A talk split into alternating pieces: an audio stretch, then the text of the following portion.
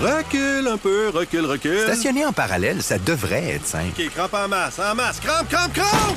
Faire et suivre une réclamation rapidement sur l'appli Bel Air Direct, ça, c'est simple. OK, des crampes. Bel Air Direct, l'assurance simplifiée. Pour votre info est présenté par Desjardins. Cette semaine, les promesses et les limites de l'intelligence artificielle. Est-ce que ça fonctionne? Oui. Est-ce que c'est tout le monde qui l'intègre? Non. Une entrevue avec Ravi Port, directrice exécutive de l'IA chez KPMG. Et dans ce que vous devez savoir sur l'économie avec l'économiste principal de Desjardins, Francis Généreux, la confiance des Américains en l'économie chute à son plus bas niveau en 10 ans. Doit-on s'en inquiéter? Plus de hausse de prix, c'est moins de consommation, moins de biens pour le même nombre d'argent. Les ménages deviennent un peu plus inquiets. Je m'appelle Laurent Terrien. Bienvenue à Pour votre info.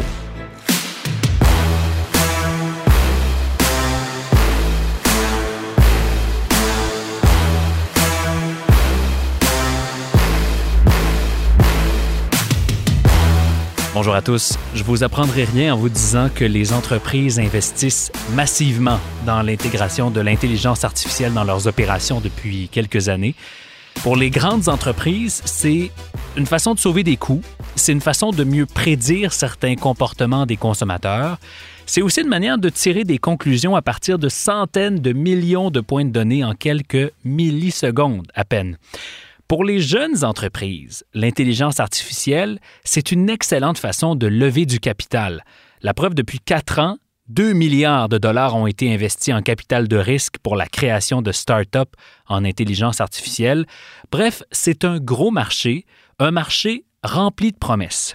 Mais c'est loin d'être toutes les entreprises qui ont pris le virage vers l'intelligence artificielle et la technologie en soi est encore très imparfaite.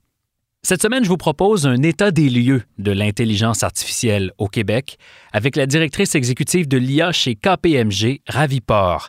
Ravi a travaillé dans le secteur bancaire comme scientifique de données. Elle siège sur le conseil d'administration de la Caisse de dépôt et placement du Québec. Elle fait partie des 100 femmes les plus influentes au pays dans la catégorie leader émergente selon le Women Executive Network. C'est, vous l'aurez compris, une spécialiste de l'intelligence artificielle.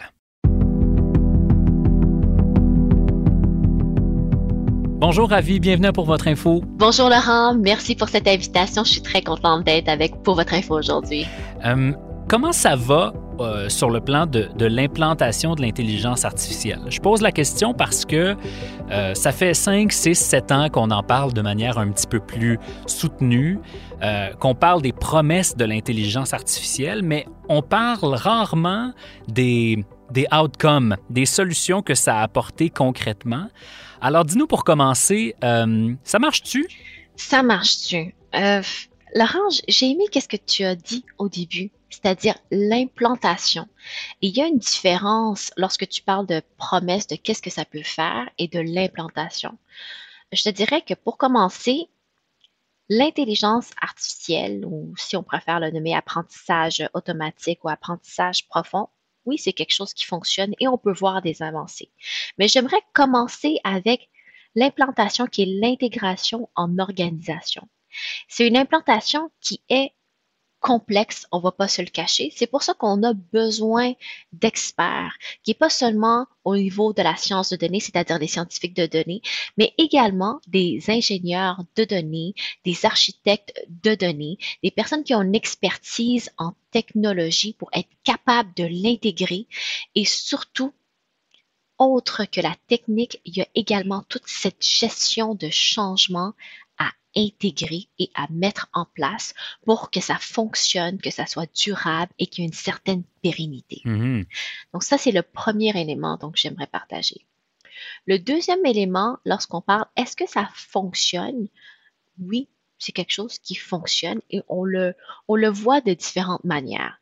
Si on pense au, quotidien, par exemple, euh, tous les systèmes de recommandation qu'on utilise euh, et que parfois on n'est même pas au courant, on peut penser à des Amazon de ce monde pour ceux qui consomment sur Amazon ou tout simplement à travers des réseaux sociaux, Instagram, Facebook, etc. Donc le contenu qui est consommé, YouTube, c'est même Netflix Donc, c'est des algorithmes euh, en apprentissage automatique. Ouais. Mais pensons également aussi à l'avancement, par exemple, aux voitures semi-autonomes. On peut pas dire tout de suite que c'est des voitures autonomes parce que c'est en, en plein processus également, ou tout ce qui est reconnaissance par imagerie, reconnaissance faciale, reconnaissance euh, par imagerie satellitaire. Donc oui, il y a des avancées, je te dirais, là-dedans. Et pour avoir euh, discuté avec plusieurs entrepreneurs, mais également qu'est-ce qu'on fait au sein de KPMG, je te dirais que ça fonctionne. Euh, Excuse-moi, j'ai donné une longue réponse. Ben non, mais écoute, on- ça set le reste de la discussion, alors c'est c'est tout à fait correct. Euh, ce que j'entends aussi de ta réponse, c'est euh, on est encore dans les balbutiements, on est encore seulement à la pointe de l'iceberg, puis il y a beaucoup de choses qui restent à faire encore, puis il y a beaucoup d'implantations qui restent à faire en grande organisation. Est-ce que tu dirais que c'est la majorité euh, euh, des entreprises qui commencent à intégrer l'intelligence artificielle ou c'est encore à la marge? Il y a différents stades de maturité.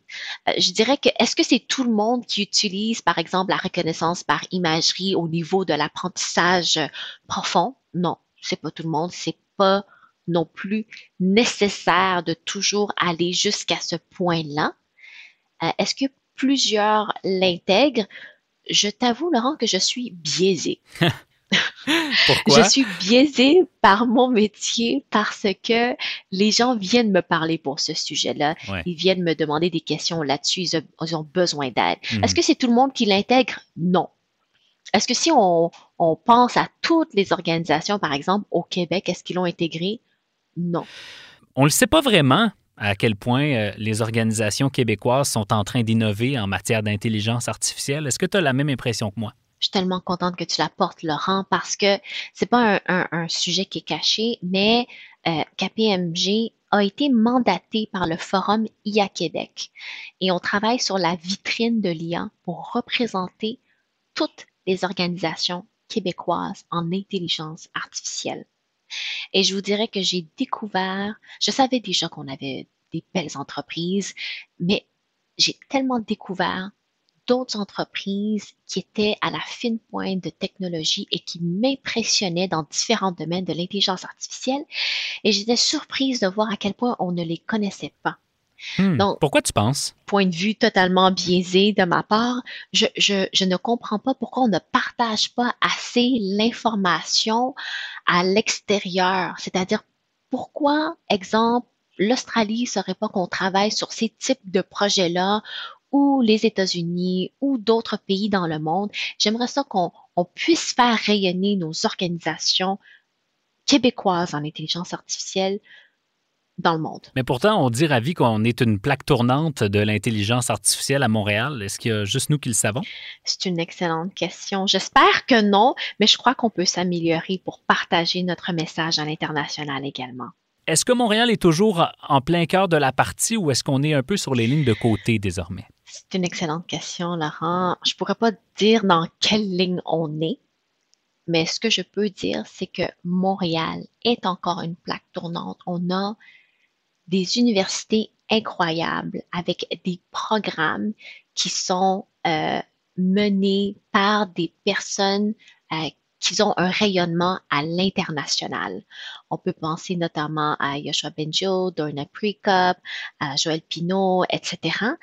Donc, les gens à l'international veulent étudier au Québec, veulent étudier à Montréal. On peut penser au Milan, à l'UDM, à l'Université de Montréal, à McGill, à la Polytechnique et j'en passe. Donc, on est encore pertinent dans ce sujet-là. Ce que on peut s'améliorer et ce que j'aimerais voir également, euh, ce serait comment on va l'intégrer et comment on fait surtout pour garder nos talents. Ouais. Donc ça, c'est quelque chose qu'on on, on vit et c'est pas un secret. Là. Tout le monde qui sont dans cet écosystème-là au Québec, comment est-ce qu'on fait pour retenir nos talents au Québec en tant que tel, pour pas qu'ils s'en aillent pour des géants de ce monde et à l'extérieur? Donc, oui, on est encore pertinent. Euh, je crois qu'on peut toujours s'améliorer, comme dans toute chose, on peut s'améliorer, mais en termes d'organisation et d'intégration, de collaboration, ou même tout simplement, on a beaucoup d'organisations en intelligence artificielle au Québec? Comment est-ce qu'on fait pour les valoriser à l'international aussi?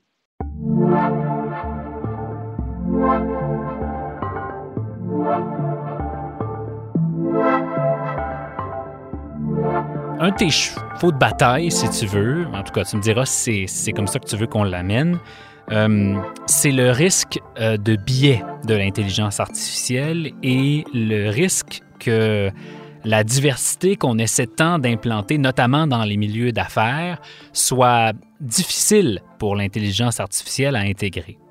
Euh, Parle-nous de ça. Euh, c'est quoi les biais que les algorithmes peuvent, euh, peuvent avoir?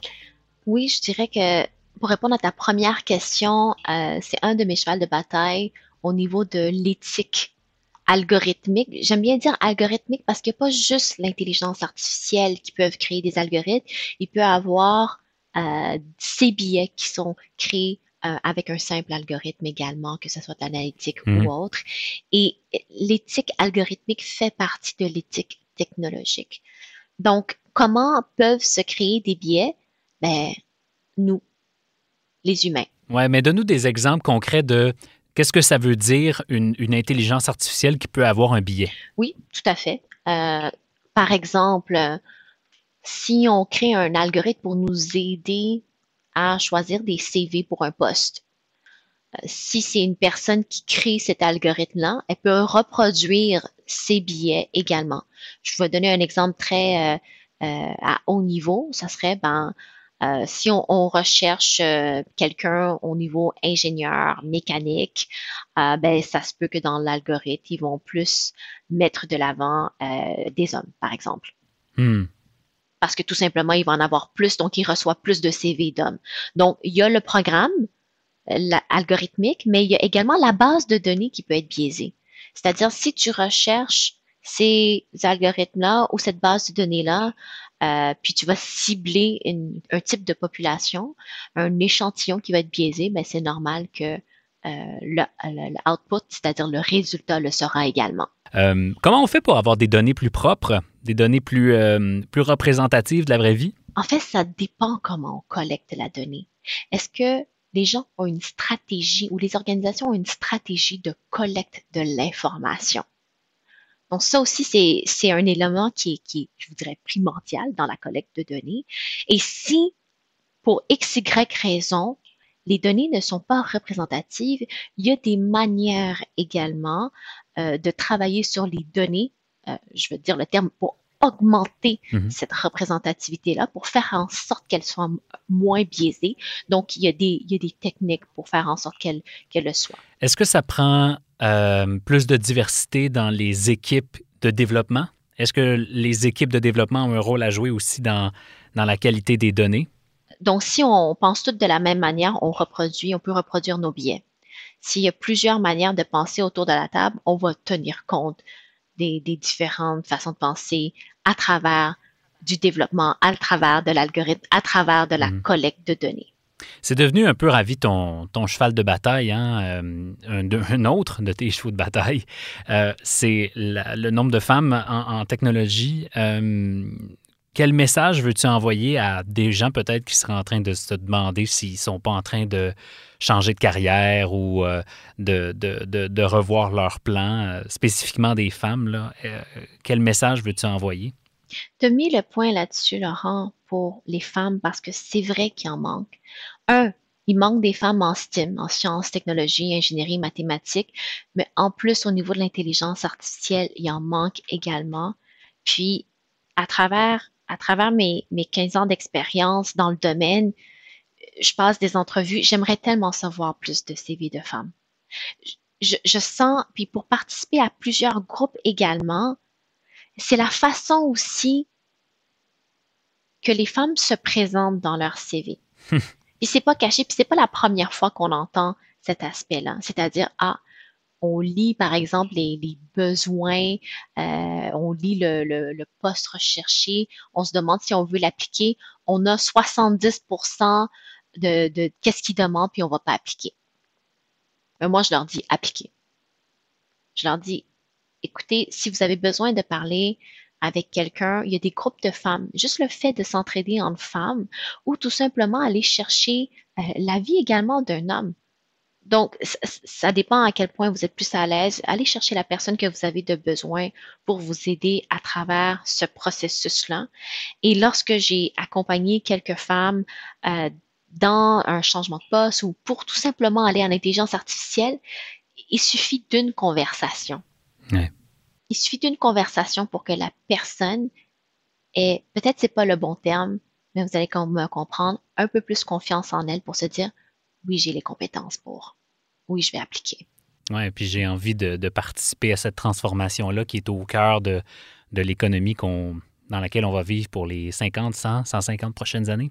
Alors, il y a aussi un sens de mission. Là. Oui, puis si tu me permets, Laurent, moi je dirais aussi aux hommes qui, qui nous écoutent qu'ils ont ce pouvoir-là également et cette influence-là de le faire en, en, juste tendre la main vers une femme et de l'aider à travers ce processus-là. J'en ai tellement vu, ça leur fonctionner et ça leur prend juste un petit boost des fois parce qu'ils se demandent est-ce que vraiment je vais faire une différence? Ma réponse est oui. Vous allez faire une différence dans sa vie. Ben, c'est un très beau mot de la fin. Merci d'avoir fait une différence pour nous. Merci, ravi d'avoir été à pour votre info cette semaine. Merci, Laurent, ça m'a fait plaisir. Ce que vous devez savoir sur l'économie. Voici Francis Généreux. Francis Généreux, comment vas-tu? Très bien, toi aussi? Oui, ça va bien, merci. Euh, j'ai vu passer une nouvelle qui, euh, mon Dieu, a de quoi inquiéter. La confiance des consommateurs américains français s'est tombée au mois de novembre à son plus bas niveau en 10 ans. Première question pour toi, c'est quoi la confiance des consommateurs? Qu'est-ce que ça veut dire? Puis est-ce qu'on devrait s'intéresser à cette mesure-là? Oui, c'est une donnée quand même assez importante qu'on regarde de façon assez serrée, que les marchés regardent aussi. Euh, pourquoi? Mais ça nous donne une idée euh, du, mood euh, des, des, Américains, de la population et des consommateurs. donc, c'est quoi ces, ces indices-là? celui qui est que tu as mentionné, euh, c'est celui de l'Université du Michigan, mais il y en a d'autres très importants qui viennent du Conference Board. Euh, il y en a un des faits par Bloomberg qui vient à chaque semaine, mais grosso modo, c'est des sondages faits euh, de façon régulière auprès de la, population américaine avec un certain un échantillon assez, assez important, puis qui nous qui pose toujours à peu près les mêmes questions. c'est assez varié, mais grosso modo, c'est est-ce que vous êtes confiant envers votre situation euh, présente? Euh, êtes-vous confiant envers votre situation future? Comment vous pensez que ça va aller dans un an? Est-ce que euh, avez-vous certaines inquiétudes, notamment concernant le marché du travail? Est-ce que c'est facile ou pas de se trouver un emploi? Est-ce que vous pensez que vos revenus vont augmenter? Est-ce que vous craignez des hausses de taux d'intérêt? Est-ce que vous, vous avez peur de l'inflation? et même quel type, quel taux d'inflation vous pensez qu'il va y avoir dans un an ou dans cinq ans? Donc, tous ces indicateurs-là sont super intéressants pour les économistes, mais aussi pour les marchés, parce que ça nous donne vraiment une idée euh, de, euh, de comment évolue la situation parce que justement, ces indicateurs-là, contrairement à des sondages politiques, on ne sait jamais quand est-ce qu'ils arrivent ou pas. Euh, ça, c'est à chaque mois, on a une donnée, des fois deux fois par mois. Pour l'indice de Bloomberg que j'ai mentionné tantôt, c'est à chaque semaine qu'on a une donnée. Donc, ça nous, permet de faire une évolution assez euh, serrée et régulière de la situation économique. OK, on, comprend à quoi ça sert. Maintenant, on veut comprendre ce que ça veut dire.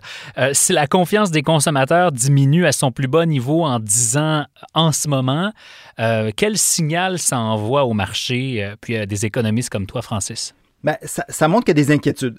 Donc, il y a, euh, y a vraiment euh, quelque chose qui qui n'est pas tout à fait correct au sein de l'économie actuellement. Il faut comprendre qu'aux États-Unis, la donnée qui a été publiée la semaine dernière, c'est une donnée de l'Université du Michigan. et cet indice-là est tombé le plus bas depuis novembre 2011. Et bizarrement, il est même plus bas qu'il était en mars ou avril 2020. Euh, d'où l'inquiétude un peu qu'on a, c'est qu'il est quand même tombé pas mal. Euh, faut comprendre pourquoi mars 2011, euh, il y avait eu des craintes à ce moment-là. On sortait un peu de la récession de 2008-2009, mais il y avait eu des craintes plus politiques aux États-Unis concernant le plafond de la dette, puis qu'on avait peur que les Américains, que le gouvernement américain puisse faire défaut sur sa dette. Ça avait fait planter la bourse. ça avait amené d'autres inquiétudes aussi, qui faisaient en sorte que la confiance avait diminué. C'est qu'est-ce qui fait beaucoup réagir la confiance généralement, c'est un, les nouvelles économiques, si le taux de chômage monte beaucoup, beaucoup, beaucoup, la confiance va être, va être basse. Euh, mais aussi, euh, les, les, prix Les prix de l'essence, euh, quand ils, ils ont tendance à beaucoup monter, mais les gens sont pas contents, la confiance va diminuer. Euh, donc- et la bourse, euh, si la bourse va très bien, la confiance va tendance à aller à la hausse. Quand elle va très mal, la confiance va aller à, à la baisse. Donc, les gens réagissent, les Américains réa- réagissent à ce qui se passe autour d'eux et qu'est-ce qu'on se rend compte présentement, mais il y a quelque chose qui les inquiète. Là, il faut se demander quoi, parce que l'économie ne va pas si mal, est en remontée. Ben oui, c'est ce que j'allais te dire. L'économie va super bien. Qu'est-ce qui inquiète les Américains? Euh, qu'est-ce qu'on a l'impression, c'est beaucoup euh, la situation de, de l'inflation. Donc, c'est les prix qui augmentent, euh, qui semblent inquiéter euh, les ménages. Qu'est-ce qu'on observe dans une des sous-questions euh, de l'indice Université du Michigan, c'est qu'on leur demande euh, euh, qu'est-ce que vous pensez comme hausse, qu'il va avoir comme hausse de prix au, courant de la prochaine année. Mais il pas si longtemps, ça roulait autour de 2,5-3% euh, euh, Puis maintenant, ça roule à du 5% Donc, c'est quand même, ça a beaucoup augmenté, ils craignent. Qu'on garde pour 5 ans, c'est moins pire. Euh, donc, on sent que les anticipations inflationnistes de moyen terme, celles qui sont beaucoup regardées par les banques centrales notamment, eux sont plus stables, mais ceux de court terme sont assez inquiétantes, euh, elles montent, et ça, c'est beaucoup quoi? Mais c'est le prix des aliments, c'est le prix de l'énergie, de l'essence en fait. C'est vraiment ces deux éléments-là, quand ils montent beaucoup, ben, ça fait réagir les ménages. Donc, ils anticipent plus de hausse de prix. Plus de hausse de prix, c'est moins de consommation euh, euh, ou moins de biens pour le même nombre d'argent. Ça fait en sorte aussi que euh, les ménages deviennent un peu plus inquiets. Est-ce que, Francis, la, les- la- la situation politique américaine a de quoi à jouer? On sait que M. Biden n'est pas très, très populaire en ce moment. Oui, on le voit beaucoup. Euh, et euh, puis on- euh, donc, qu'est-ce qu'on a observé récemment? C'est une baisse euh, dans les répondants du sondage sur la, confiance. Ceux qui se disent républicains, la, confiance est vraiment en baisse. Elle est en baisse, il faut comprendre, depuis l'élection de Biden, depuis que Trump a perdu ses élections, il y a à peu près un an. Euh, ça, c'est vraiment quelque chose qui a changé beaucoup, alors que la confiance des démocrates était très faible avant, elle a remonté depuis, mais celle des républicains est en baisse, puis elle a continué de baisser. Donc, euh, euh, c'est vraiment un élément qui semble assez important, qui explique en une partie de la baisse, parce qu'on a l'impression aussi que les nouvelles présentement, les nouvelles regardées par les républicains, on peut penser à Fox News ou d'autres médias, euh, sont très, bah, il y a beaucoup d'inflation, euh, euh, Biden n'est pas compétent, donc ça fait en sorte que la situation paraît très, très, très négative et ça a probablement eu un effet sur les niveaux des indices de confiance. Bon, ben on va regarder ça le mois prochain. Francis, on va voir si c'est une tendance qui se maintient. Merci d'avoir été avec nous cette semaine. Merci beaucoup, ça fait plaisir.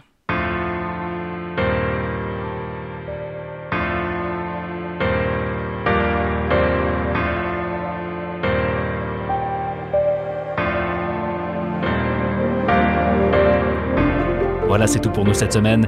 La recherche et la coordination de Pour Votre Info est réalisée, comme à toutes les semaines, par Charles Prémont. Notre gestionnaire de communauté est Alexandrine Chappet et la musique originale de Pour Votre Info a été composée par Luke Melville. Je m'appelle Laurent Terrien, merci d'être avec nous encore une fois cette semaine et on se reparle la semaine prochaine.